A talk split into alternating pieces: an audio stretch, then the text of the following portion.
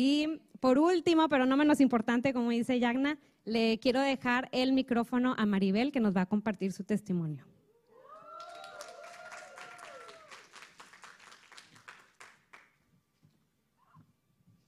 Eso es bueno traer porra porque le entran los nervios a uno desde que pisas ahí el primer escalón.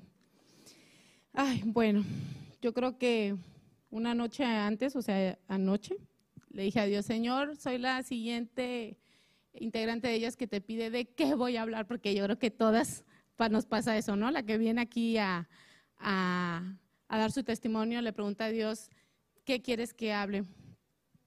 Y Dios ha sido muy bueno conmigo, muy, muy bueno, que realmente tengo muchas, muchos testimonios que pudiera compartirles, y no porque me los gane, sino porque Él es muy bueno. Y él me, él me trajo, y al momento de orar, Él me decía, recuerda lo que pasó hace tres martes en ellas, y recuerda lo que pasó. Y yo le digo, ¿de eso quieres que hable? Me dice, sí, de eso. La verdad yo quería hablar de otra cosa, pero como él es el que manda, dije, ok, eh, de eso voy a hablar. Hace tres semanas, como lo recordó ahorita Karen, hablamos de, un tema, pero no te puedo explicar lo que pasó sin antes decirte una parte de mi historia para que puedas entender, entenderme qué fue lo que hizo explotar mi, mi cabeza ese martes. Mm, para compartirles eh, em, la parte de, esta historia, quiero irme al área, eh, tal vez alguien sabe de mi vida, en el área de, mamá o de madre en mi vida. Entonces quiero eh, dividirlo en cuatro, cuatro etapas, que las voy a decir rápido, que es la parte de mi vida en esa, en esa área. La primera es cuando se despertó por primera vez en mí el amor de madre que fue cuando nacieron mis, mis dos sobrinas, mis princesas mágicas, que me van a estar oyendo mañana, porque hoy no, ella está en Monterrey. Esa, esa vez, cuando ellas nacieron, cuando estaban en el vientre de mi hermana, desde que yo supe que iba a ser tía, yo creo que haber sido la primera em, petición que le pedí a Dios que me dio. Entonces, al momento de nacerla, ellas, para mí no fue un amor normal de, de tía, fue un amor impresionantemente grande como de una madre. Eh, porque estuve en todas sus etapas, estaba en, todos sus berrinches, en todos sus momentos buenos, o sea, me encantaba. Eh, es más, en mi época de, decidía mejor estarlas cuidando que salir de rol, que en ese tiempo, imagínate, o sea, no, si era amor, era amor del bueno. Entonces fue la primera vez que yo me di cuenta que había un instinto maternal en mí muy fuerte. La segunda etapa en mí fue algo muy fuerte, que fue el hecho, yo, yo soy madre de cinco hijos, yo tuve cinco hijos en mi vientre, que de aquí si fueron directamente al cielo, que yo sé dónde están, que Dios ya me ha dicho muchas veces lo feliz que están y lo hermoso que va a ser el día que los conozca. Me lo ha dicho, me lo ha mostrado. De hecho, hace poco eh, Cintia me mandó una, un testimonio hermoso de, de, del pastor Jesse Duplantis, que su testimonio de ir al cielo, que está hermoso, se lo recomiendo de verdad. Lo he visto tres veces y cada que lo veo me emociono el día que me voy a ir al cielo. Eh, pero también hay una parte de ese tipo de, de los bebés cuando, cuando tienes el anhelo y el amor de esperar un hijo y que pues no llegaste a conocerlo, o sea, está ya en el cielo y comienza a hablar de esa etapa y dice que los niños están emocionados en conocer a sus padres. Y yo, ay, o sea, te emociona y te llena, al menos las mamás que hemos pasado por eso, eh, te, llena de emoción y de gozo el saber eso. Entonces, eh, sé que se parecen a mí, todos, todos se parecen a mí. Entonces, eh, fue algo que, que si no hubiera estado agarrada de la mano de Dios, es algo muy duro, muy, muy duro, o sea, porque no fue una, dos, fueron cinco. Entonces fue muy, muy, muy duro, pero Dios me sacó adelante. Yo le pedía, Señor, de tu mano, lo que venga. Esa fue mi segunda, mi segunda em, etapa. La tercera, yo, eh, mi esposo tiene dos hijos. Llevo 10 años de ser madrastra. Se oye la palabra muy, muy fuerte, madrastra, pero pues realmente soy madrastra de dos jovencitos, en aquel entonces eran niños, tenían 7 y 11 años, ahorita es una jovencita de casi 17 y un joven de 21, donde también eh, Dios se ha manifestado de una forma impresionante porque si yo no estuviera llena de amor de Dios, no puedes dar amor. Y realmente mi amor por ellos es diferente, o sea, no es eh, un amor de una madrastra, o sea, es un amor de una madre que eh, mucha gente no lo puede entender o no lo puede ver el hecho de, ¿por qué te preocupas? O sea, ¿por qué? porque lo siento, o sea, es son los hijos del hombre que yo amo, pero aparte es como una encomienda que Dios me da. Y, y dices, pues llevo 10 años, claro que soy muy amorosa, pero soy muy regañona, de hecho, no sé, Sofía está aquí, este, sabe ella que, que ellos saben que yo los amo, pero también saben que una madre también regaña y también reprende. Y, y, el hecho a lo mejor al principio que podían verlo en el sentido de que, ay, ahorita yo sé que lo ven como algo de que es porque me ama, porque lo ha demostrado. Y, y no es porque yo soy buena, es porque Dios es a través de mí. Sale un amor impresionante que no, no puedo explicar ni de dónde viene, porque no es terrenal, viene de arriba. Y mi tercera, eh, no, mi cuarta etapa, la última es en el 2015. Fui, he comenzado a enseñar la palabra de Dios en mi casa. He comenzado a tener discipulados desde ese entonces, pero llamados de otra forma. Ahorita tengo discipulado en mi casa, que este año se termina.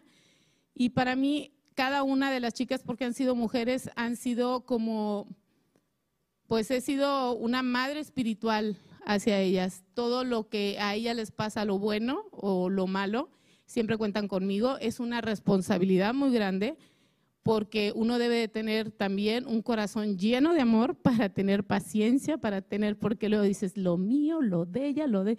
Dices, Señor, ayúdame. Pero eso es también un área de, de, de, de ser madre. ¿Y a qué va esto? Entonces, es porque este martes Sofía, la pastora, habló acerca de puertas cerradas, la historia de Ana. Yo lo comenzaba a, relacionar con alguna, yo decía, bueno, un área de mí que esté estéril y un área, porque realmente el área de, ser mamá biológica ya hace mucho tiempo lo cerré, Dios me sanó, lo dejé en el olvido, o sea, viví el presente. Pero cuando la pastora dijo, cualquier persona puede casarse, cualquier persona puede tener tener éxito, cualquier persona puede tener hijos. Pero luego, luego ella comentó y dijo, no cualquiera puede vivir lo sobrenatural.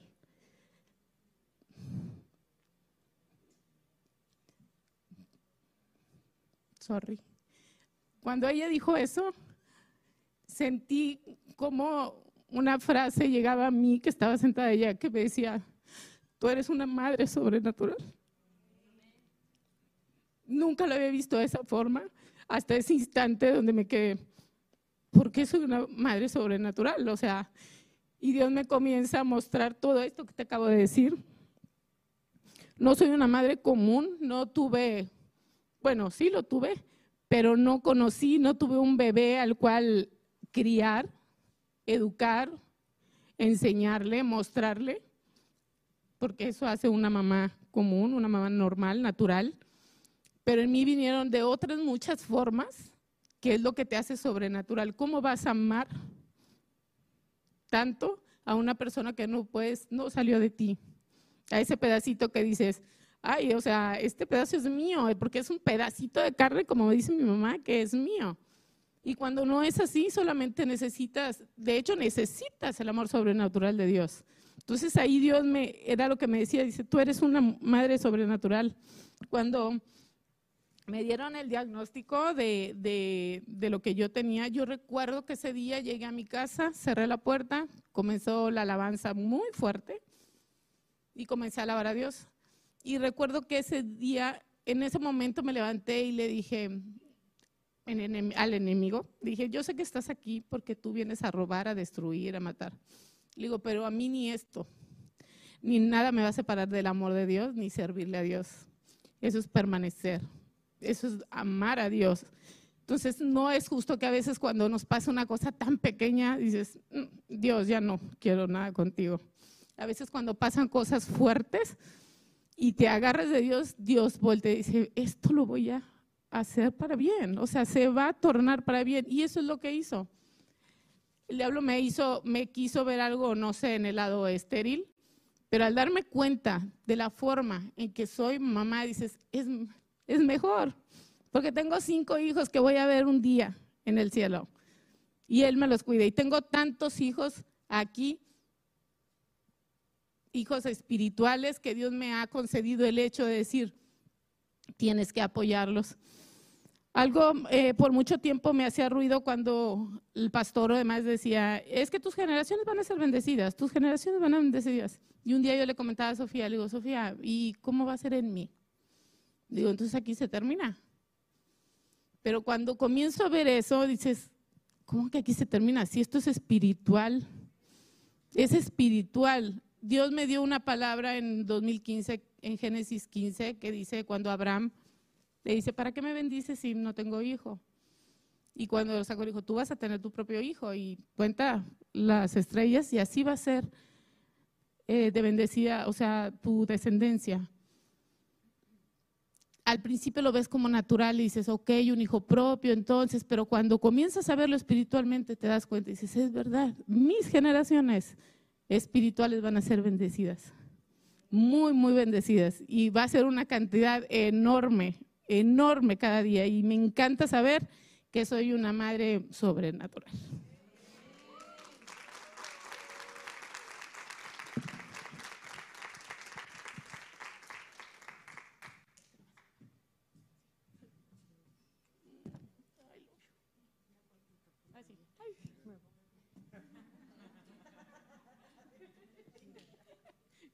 Me bajé, amiga. También parece mi mamá.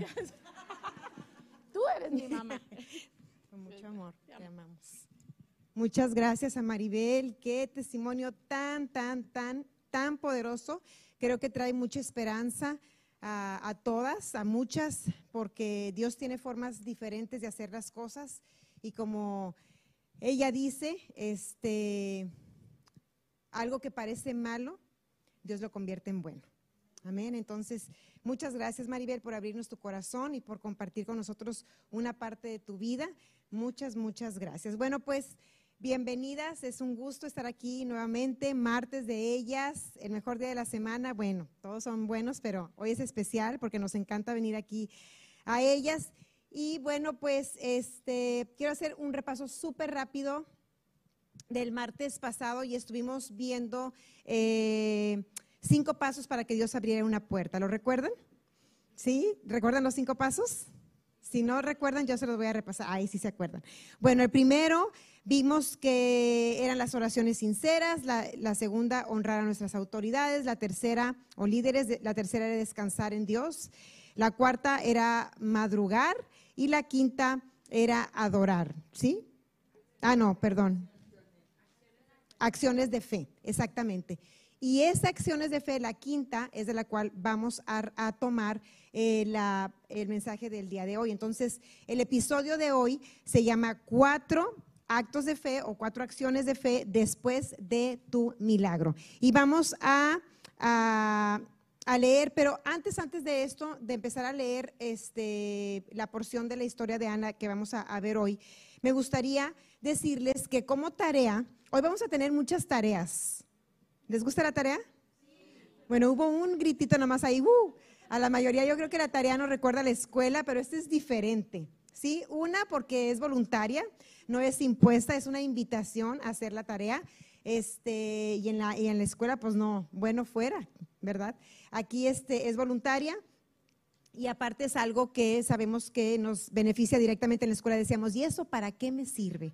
¿Verdad? Pero aquí sí nos va a servir. Entonces, tarea número uno va a ser anotar que tú escribas algo que el Espíritu Santo ha estado tratando contigo sobre alguna puerta cerrada, algo que tú sabes que Dios ha estado tratando contigo, que sabes que es necesario que lo consagres para que puedas ver el poder sobrenatural en tu esterilidad. ¿Se entendió? Estuvo muy largo. Resumido, resumido, es que tú anotes aquellas áreas en que el Espíritu Santo te ha estado revelando durante estos martes esas puertas cerradas. Mira, anota tus puertas cerradas, de manera simple y práctica, ¿ok?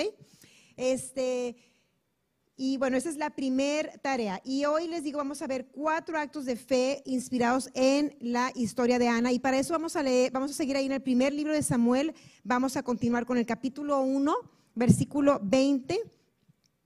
La Reina Valera está bien, si la tienen por ahí. Eh, y creo que esa letra está muy blanca. Este, si no, como quiera, acá lo tengo. Ya estamos en primer libro de Samuel. ¿Alguien lo tiene? Bueno, yo los voy a leer de aquí y ustedes me pueden ir acompañando. Entonces, dice, nos habíamos quedado creo que en el 21, vamos a leer desde el 20 y dice, y sucedió, déjenme cambio la versión, dice, aconteció que al cumplirse el tiempo, después de haber concebido Ana, dio a luz un hijo y le puso por nombre Samuel diciendo, por cuanto lo pedí a Jehová.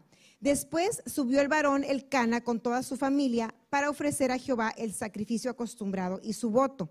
Pero Ana no subió, sino dijo a su marido, yo no subiré hasta que el niño sea destetado, para que lo lleve y sea presentado delante de Jehová y se quede allá para siempre. Y el Cana su marido le respondió, haz lo que bien te parezca, quédate hasta que lo destetes, solamente que cumpla Jehová su palabra. Y se quedó la mujer y crió a su hijo hasta que lo destetó. Después que lo hubo destetado, lo llevó consigo con tres becerros, un efa de harina y una vasija de vino, y lo trajo a la casa de Jehová en Silo. Y el niño era pequeño. Y matando el becerro, trajeron el niño a Elí. Y ella dijo, oh Señor mío, vive tu alma, Señor mío. Yo soy aquella mujer que estuvo aquí junto a ti orando a Jehová. Por este niño oraba y Jehová me dio lo que le pedí. Yo pues lo dedico también a Jehová todos los días que viva. Será de Jehová y adoró ahí a Jehová. En el capítulo 2 dice, y Ana oró y dijo, mi corazón se regocija en Jehová, mi poder se exalta en Jehová, mi boca se ensanchó sobre mis enemigos, por cuanto me alegré en tu salvación. No hay santo como Jehová, porque no hay ninguno fuera de ti, y no hay refugio como el Dios nuestro. No multipliqué palabras de grandeza y altanería Cesen las palabras arrogantes de vuestra boca, porque el Dios de todo saber es Jehová, y a él toca el pesar las acciones. Los arcos de los fuertes fueron quebrados y los débiles se ciñeron de poder. Los saciados se alquilaron por pan y los hambrientos dejaron de tener hambre. Hasta la estéril ha dado a luz siete, y la que tenía muchos hijos languidece. Jehová mata y él da vida, él hace descender al Seol y hace subir. Jehová empobrece y él enriquece, abate y enaltece. Él levanta al pobre y del muladar exalta al menesteroso para hacerle sentarse con príncipes y heredar un sitio de honor, porque de Jehová son las columnas de la tierra, y él afirmó sobre ellas el mundo, él guarda los pies de sus santos, mas los impíos perecen en tinieblas, porque nadie será fuerte por su propia fuerza. Delante de Jehová serán quebrantados sus adversarios, y sobre ellos tronará desde los cielos. Jehová juzgará los confines de la tierra, dará poder a su rey, y exaltará el poderío de su ungido.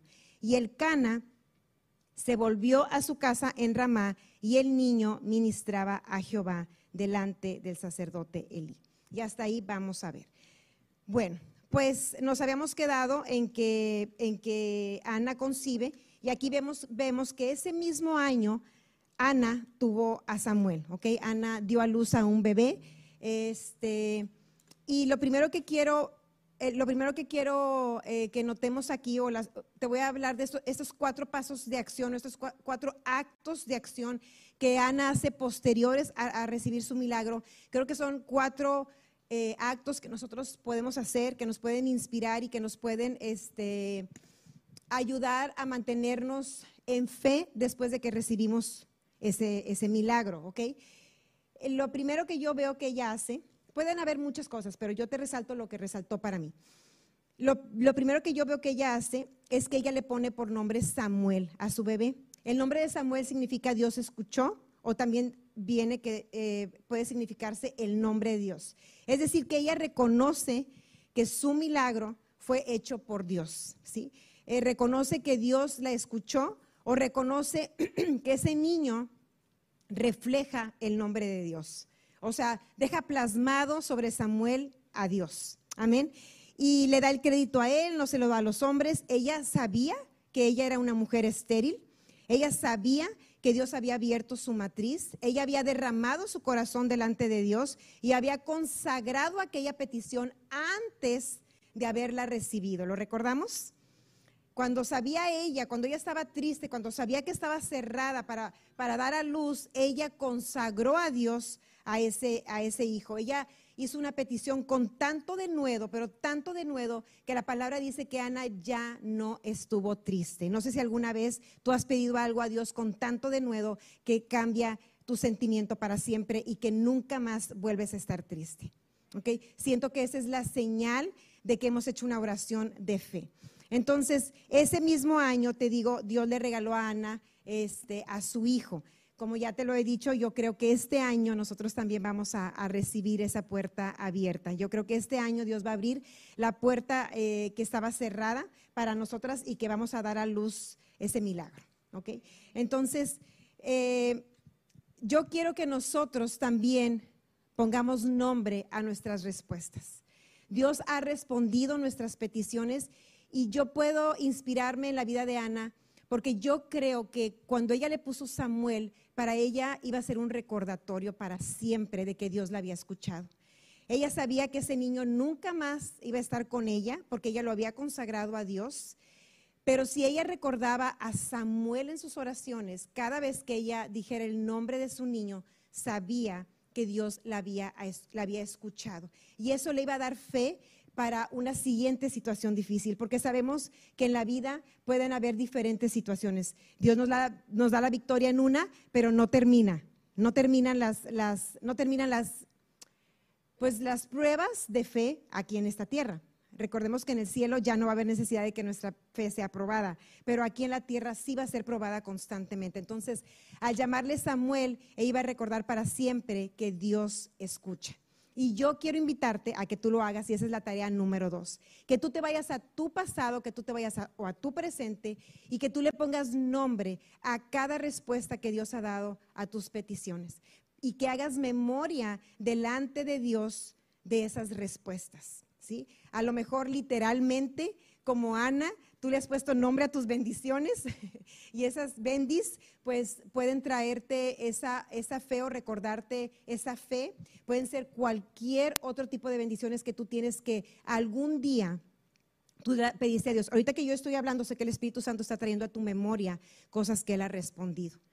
Y esas cosas que Él ha respondido son las que yo quiero que tú como tarea le pongas nombre y las escribas y, y las, y las exaltes dentro de tu corazón. Eso te va a ayudar a mantenerte en fe para el siguiente milagro. Amén. Ok, y es una manera también de exaltar a, Dios. Entonces, tarea número dos, ponle nombre a tu respuesta. Ok, ahora, el siguiente acto de, fe que yo veo post milagro eh, son las ofrendas que hacen el Cana y Ana. Vamos si quieren ustedes leer, si no, por cuestión de tiempo, yo creo que mejor yo se las digo. Pero aquí la palabra dice que cuando ellos van a Silo a presentar este, pues, sus, sus holocaustos, sus ofrendas a, Dios, la ley requería ciertas cosas. Quiero que te pongas en el lugar de, de Ana. Ese niño, más o menos se destetaban los niños a los tres años. ¿Quién tiene un niño de cero a cinco años? Ok. Entonces, ponte a pensar en ese niño y las que no, pónganse a pensar, o, si su niño ya tiene 50 años, a lo mejor también te ayuda para que ya lo vaya soltando. Este, e imagínate que tiene tres años y ella lo va a ir a entregar a Dios para siempre, ya no va a estar con ella. Ya no va a saber si comió, si no comió, si durmió bien, si no, si está bien cuidado, ya no va a saber, ya no va a estar con él, lo va a visitar nada más una vez al año. Ella va, y el Cana también, porque hay que darle honor a este hombre también, porque también era hijo suyo y él estuvo de acuerdo con Ana. Y van los dos a entregar este, a este bebé. Y a lo mejor si nosotros nos ponemos en lugar de Ana, decimos, eso es más que suficiente.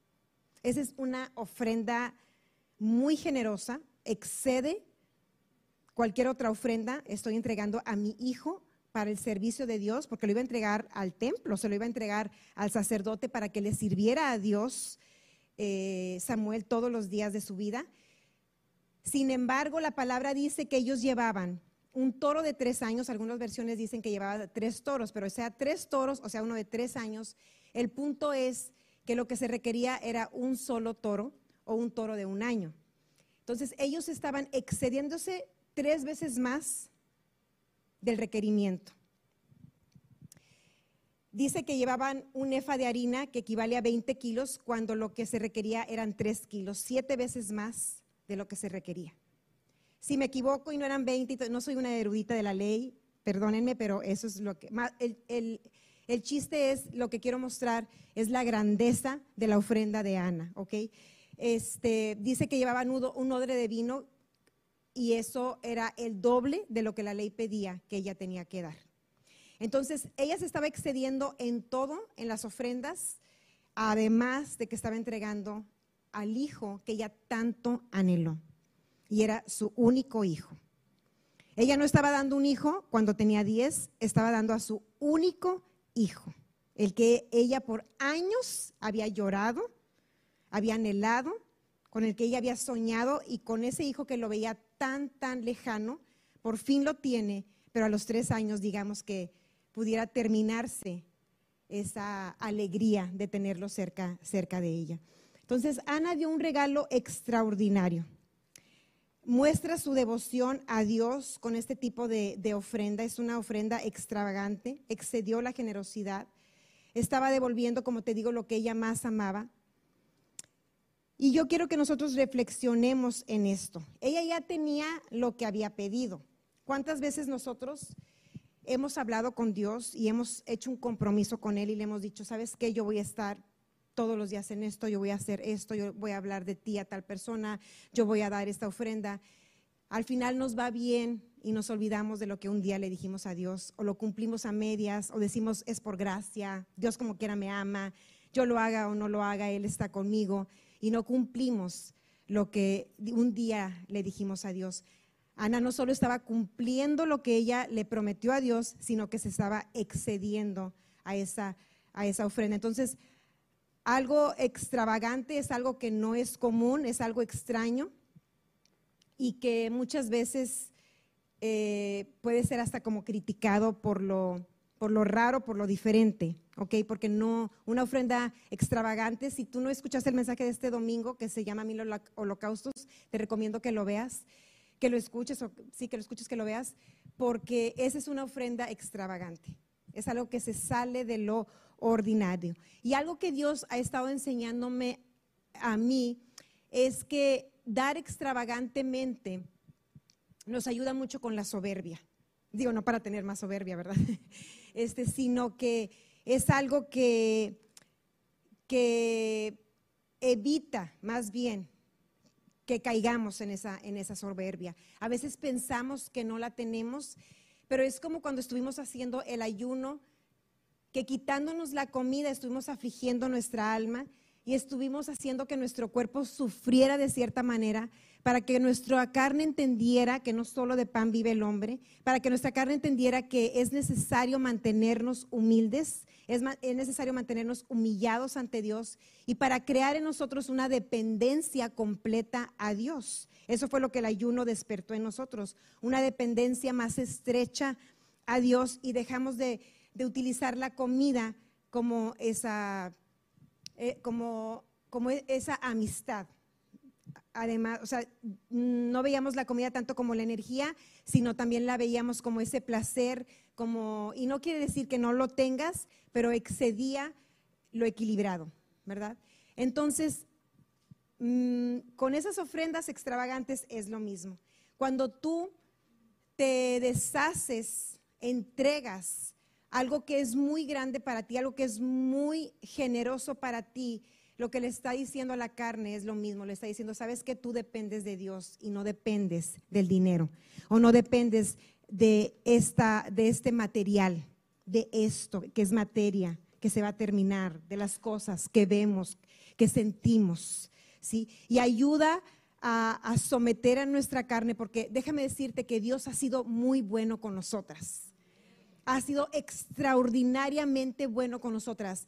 Y lo malo que hay en que Dios sea tan bueno con nosotras es que muchas veces por tantas bendiciones nos llegamos a sentir tan fuertes porque somos tan bendecidos y podemos sentirnos que todo podemos, que Dios está con nosotros y que no hay nada que nos haga frente, pero se vuelve carnal. Y muchas veces no nos damos cuenta que es carnal pensamos, a mí me tiene que ir bien, no hay otra opción, porque Dios está conmigo, pero hay soberbia en eso. Y créemelo, mujer, yo la he pasado. las personas en la Biblia, David lo sufrió, Salomón lo sufrió. Personas que amaban a Dios con todo su corazón. Pedro, sabemos cuánto sufrió por soberbia. E, esa, él llegó a decir, o sea, todos te van a fallar, pero yo, Señor, aquí voy a estar papá que va cayendo. Es, es peligrosa la soberbia, muy peligrosa y sabes que nos, nos separa de Dios. Entonces las ofrendas extravagantes producen esa humildad en nosotros, producen esa dependencia a Dios y nos quitan lo que más amamos. Y esa entrega hace que amemos más a Dios. Amén. Entonces yo creo que Ana dijo, ¿sabes qué? Un hijo no es mi vida y no nada más te lo voy a dar a él, sino que te voy a dar mucho más de lo que tú me requieres que yo te dé, porque yo te amo a ti y sé que tú eres la fuente de mi bendición. Amén. Ana estaba cuidando su corazón, eso es lo que yo percibo. Ana estaba cuidándose a ella misma de caer en una vanagloria, en decir, mira cuánto me ha bendecido Dios. Porque muchas veces podemos presumir las bendiciones. En lugar de exaltar a Cristo, estamos como presumiendo lo Dios que ha sido, lo bueno que ha sido Dios con nosotras. Este, entonces, te digo, eso es algo que Dios a mí me ha estado enseñando y yo te lo comparto con mucha humildad para que también tú puedas ser bendecida. A veces decimos de dientes para afuera nada más que, que, que amamos a Dios, pero no hay hechos que comprueben que realmente amamos a Dios. Y pues tiene que haber hechos. Para que, para que sea fe, eh, tiene que haber obras de fe. Entonces, ese, este acto de fe es algo que Ana, te digo, hizo después de, su milagro y es algo que podemos aprender a ella. Entonces, si captas lo que hoy te estoy diciendo, créeme que vas a pasar a otro nivel de fe. Vas a pasar a otro nivel de dependencia al Espíritu Santo. Y en este punto me gustaría que estuviéramos orando y buscando dirección de parte de Dios para una ofrenda extravagante todas nosotras. Yo te invito a que tú formes parte de esto y yo te voy a decir algo que yo voy a hacer, que yo ya había determinado, que ya Dios más o menos había tratado conmigo, pero en el ayuno resaltó y, al principio me ponía nerviosa, pero por fin entendí que es algo que debo hacer. Y en marzo, este, por cuestiones, por algunas cuestiones, en marzo yo voy a entregar a Dios todo lo que tengo. O sea, los ahorros que yo tengo, soy una mujer mantenida. Gloria a Dios. bueno, Dios, muchas nos llaman así. Este, pero yo siempre he ahorrado de lo que a mí me da mi esposo, pues es una, digamos, un hábito que tengo y tengo por años. Entonces, en marzo yo voy a vaciar mi cuenta en ceros se lo voy a entregar completamente a Dios, 100%, y me voy a quedar sin nada, es que no me vengan a pedir prestado. este, y te lo comparto porque quiero es, inspirarte y porque yo quiero ser de las que hacen lo que predican, ¿verdad? Porque tú puedes hacer un mensaje y nada más se oye bonito, pero no lo haces. Yo lo quiero hacer y yo te invito a que tú también hoy, Cari va a estar a la salida, a lo mejor Cintia también con sobres, unos sobres que dicen ellas si tú quieres, esto es completamente voluntario y yo te voy a pedir como tercer tarea que tú te pongas a orar y que tú pongas algo en ese sobre para el 21 de marzo. Que el 21 de marzo tú traigas una ofrenda extravagante, una ofrenda que tú sabes, porque sabes que es extravagante. Y todo lo que sembremos o todo lo que entreguemos a Dios ese 21 de marzo, falta un mes exactamente, tienes un mes para orar y para ser dirigida por Dios y para y para consultar tu corazón y para humillarte y luego pensarlo y luego arrepentirte y luego volver. Este, y todo eso va a ser algo que el ministerio de ellas va a entregar a gracia y fe para este nuevo lugar. ¿Ok? Va a ser la ofrenda por parte de este ministerio para como Ana entregó a Samuel para el servicio de Dios, lo entregó al templo, lo entregó al sacerdote. Nosotros vamos a traer nuestras ofrendas extravagantes igualmente para la obra de Dios, para su servicio. Ahora no nos toca entregar a un hijo como tal, no podemos traer así al niño porque pues no, no lo van a querer cuidar. Si no, a lo mejor ya muchas los hubieran entregado, ¿verdad? Pero sí podemos dar este, finanzas, ¿ok? Entonces yo te invito a que tú lo hagas cuando te vayas. Si tú quieres formar parte de esto, Cari va a tener los sobres, ¿ok? Entonces esa es nuestra tercera tarea. Les dije que íbamos a tener bastantes tareas. ¿Las están anotando? Si no, como quiera, por ahí les vamos a compartir una imagen para que este, nos sirva de recordatorio. Ok, entonces el siguiente punto, esa es la tarea, pero el siguiente punto es que Ana da testimonio. Cuando ellos van están delante de Eli y le dicen, ella le dice a Eli, eh, eh, recuerda, yo soy esa mujer que estuve orando, pero no le dijo que usted dijo que yo era borracha, no, eso no, eso a lo mejor lo hubiera dicho Sofía, pero ay, Dios está tratando la soberbia, ¿verdad? Entonces de, ella va y le dice, eh, yo soy la mujer, yo soy esa mujer que estuvo aquí y que estuvo orando y que estuvo pidiendo ese niño y dice, mira, este es el niño que yo pedí. Ella da testimonio de lo que Dios hizo en la vida de Ana. Y sabes que hay mucho poder en nuestro testimonio. Déjame decirte que nuestro testimonio calla al diablo. Porque dar testimonio es mostrar evidencia de la palabra de Dios. Nuestro testimonio es la evidencia de que Dios es real.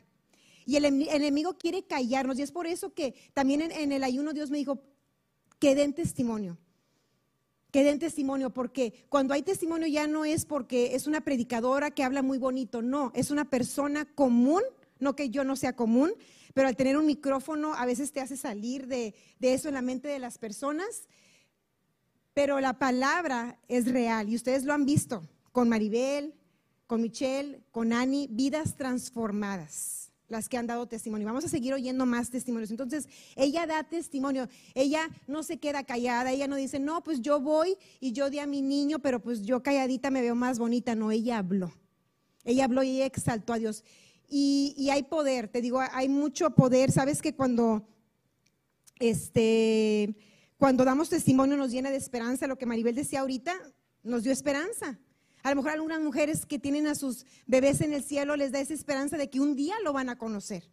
¿Sí? O te da esperanza de que tú puedes ser feliz y que no tienes que caer en una amargura y que tú puedes ser madre de una, de una manera diferente. Sí, trae esperanza y, da evidencia de que Dios es real, de que Dios puede llenarte de, gozo eh, en cualquier situación puede darnos ánimo. Cuando ella le dice esto a Elí, yo siento que ella también le dio ánimo a Elí.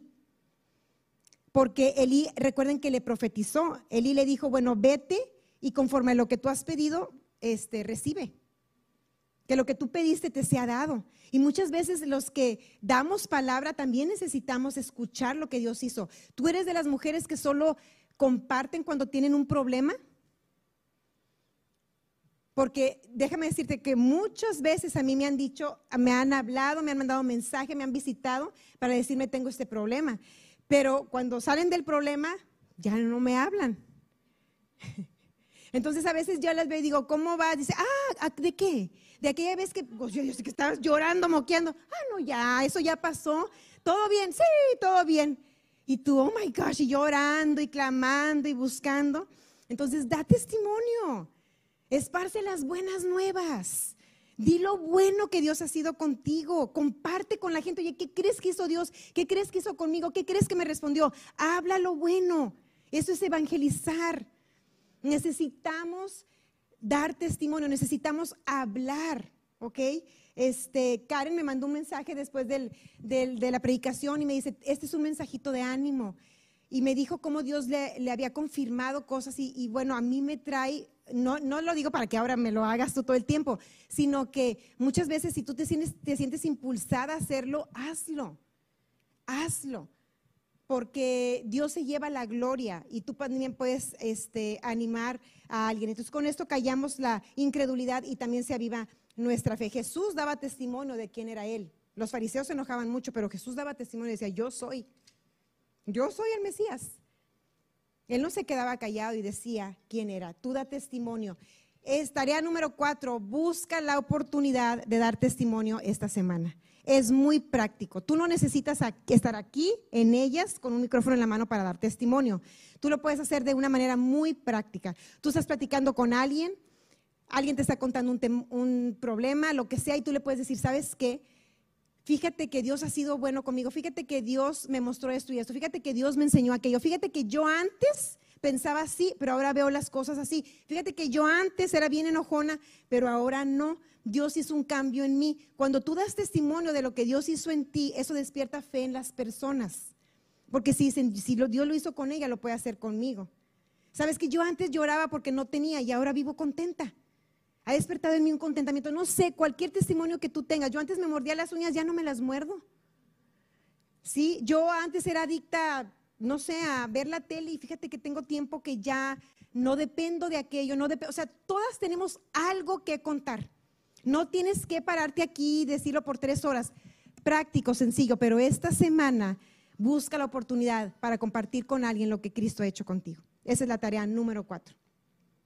Y bueno, nuestro cuarto acto de fe, a ver si no la revuelvo entre las tareas y los, y los actos de fe, el cuarto es que adoraron. Dice ahí la palabra al final que el Cana y Ana dice que, ora, que adoraron. La adoración también es completamente voluntaria.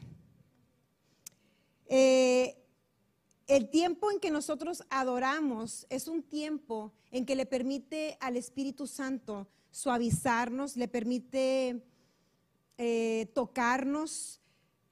Yo creo que todas podemos también dar testimonio de eso, que a veces andamos muy atribuladas, a veces nos sentimos este, abrumadas por alguna situación. Y cuando nos, nos disponemos a adorar, cambia nuestro corazón, sí o sí. Después de adorar decimos, bueno, no está tan mal, ¿verdad? Cambia nuestra perspectiva nos sentimos diferentes. Por eso es que también el enemigo lucha para que no adoremos. Y, dice ahí al final que Ana adoró y yo me pongo en su lugar y digo, después de entregar a mi hijo, yo quiero llorar, ¿verdad? Yo quiero llorar y decir, ya no lo voy a ver, o sea, ya me voy vacía después de haberlo tenido conmigo día y noche, día y noche, ya no lo llevo conmigo. Quieres llorar, pero yo siento que ella se fortaleció adorando a Dios. Entonces la adoración nos fortalece porque le da, le hace ese espacio al Espíritu Santo dentro de nuestro corazón para hacer una obra. Y la adoración nos despierta fe eh, en nuestros corazones, en nuestras mentes y le da, te digo, la oportunidad al Espíritu Santo incluso de transformarnos. ¿Sabes que en el tiempo de adoración muchas veces somos transformados? Lo que a lo mejor te cuesta mucho, mucho hacer, que tú dices, he leído la palabra, he orado, he, buscado consejería y a veces en unos minutos de adoración Dios te hace la transformación dentro de ti. Dices, tú, ay, algo me pasó y ya eres diferente y superas aquella cosa. Porque es poderosísima. La adoración confunde al enemigo. La adoración, la adoración te trae paz a ti y como te digo, despierta fe. ¿Se acuerdan del reto que hicimos de adorar a, a Jesús por 10 minutos? Y de todo lo que nos causó. ¿Se acuerdan qué hermoso era que todas dábamos testimonio de que, no hombre, queríamos más de 10 minutos y, el reto era estar todos los días únicamente adorándolo sin pedir, sin, sin hacer este, ningún comentario más que exaltarlo a Él? Y eso es bien poderoso. Y dices, es que estoy llena de problemas, pero el poder está en eso, en que tú comienzas a, a exaltar al que verdaderamente es grande y los problemas se comienzan a hacer chiquitos. ¿sí? Entonces, adorar también nos lleva a, tener encuentros con Dios, nos enciende, nos aviva y es una de las mejores armas de fe que Dios nos ha dado. Apaga los dardos del enemigo en contra nuestra y podemos comprobarlo porque después de que dice ahí que ellos adoraron es cuando Ana comienza a pronunciar esa oración, ese cántico, como, como un tipo cántico nuevo que vemos en varias mujeres de la Biblia, lo hizo Miriam, lo, hizo Elizabeth, que estaba en una situación parecida a la de Ana, ¿lo recuerdan? Cómo Elizabeth también comienza a hacer una, adoración y comienza a profetizar. Y, y aquí en la oración que hace Ana vemos cómo ella empieza a profetizar. Entonces, Si nosotros a veces queremos entrar directamente a la oración, pero yo te voy a dar este consejo, empieza adorando. Cuando empezamos adorando, van a despertar oraciones del Espíritu, oraciones de fe. Si tú oras primero, mira, haz la prueba, comienza a orar y después adora, haz como un sándwich, ora y luego adora y luego vuelve a orar y vas a ver que tu segunda oración va a pasar por mucho la primera oración. Muchas veces cuando oramos sin adorar son puras lamentaciones. ¿Verdad? Y no tiene mal, no tiene nada de malo eso, hablamos de las oraciones sinceras, también de derramarnos delante de Dios, eso, eso tiene su lugar, pero a veces nuestras oraciones son muy carnales. Y cuando nosotros nos disponemos a pasar un tiempo adorando a Cristo, se despierta, el Espíritu se aviva, se activa y empieza a haber oraciones de fe, oraciones que traen cambios verdaderos y que profetizan. Se despierta ese espíritu de profecía dentro de nosotras y comenzamos a hablar lo que Dios quiere hacer. Y eso lo vamos a ver en el siguiente episodio, lo que Dios hizo con Ana, después de esa oración tan poderosa. Entonces, la quinta tarea es que durante esta semana tú lo adores los primeros cinco minutos del día. Te la estoy poniendo bien fácil. ¿Alguien tiene cinco minutos para Jesús? ¿Alguien tiene los primeros cinco minutos del día para Jesús? ¿Ok? Entonces los primeros cinco minutos que tú te despiertas, los, como tarea, se los vas a entregar a Él. Vas a adorarlo. ¿Ok? Lo vamos a adorar. Y, cuando yo me refiero a adorar, puede ser con música, puede ser sin música, pero se trata de decir quién es Él de que tú lo ames, de que tú le ministres a Él. ¿Sabes que Dios también necesita ser ministrado? No que Dios esté triste, pero hay poder en ministrarlo. Hay poder cuando nuestros hijos nos dicen, mami, eres bien buena, mami, estás bien bonita, mami, gracias por todo lo que tú has hecho por mí. Agradezco bastante que tú hagas esto, que tú hagas aquello. Hay poder en eso, porque reconoces las maravillas, reconoces lo bueno que Él es. Adórale por cinco minutos como última tarea. Y vas a ver que después tu oración va a ser bien diferente. Vas a comenzar a declarar cosas que ni sabías que tenías que, decir, que ni sabías que van a pasar. Entonces te digo, el siguiente episodio va a estar muy, muy bueno. Y sé que Dios está haciendo algo con nosotras. Estoy segurísima de que este año nosotros vamos a tener a nuestro Samuel. Y a lo mejor no nada más uno. Acuérdense que ya estamos embarazadas. ¿eh? Si nos ven panzoncitas, pues es por eso. Cuando se vean, digan, ah, no, es, es eso. este, estamos embarazadas de ese milagro. Estamos embarazadas de lo sobrenatural. Y no pasa el 2023 sin que demos a luz. Vamos a ponernos de pie y vamos a orar los últimos minutitos que quedan.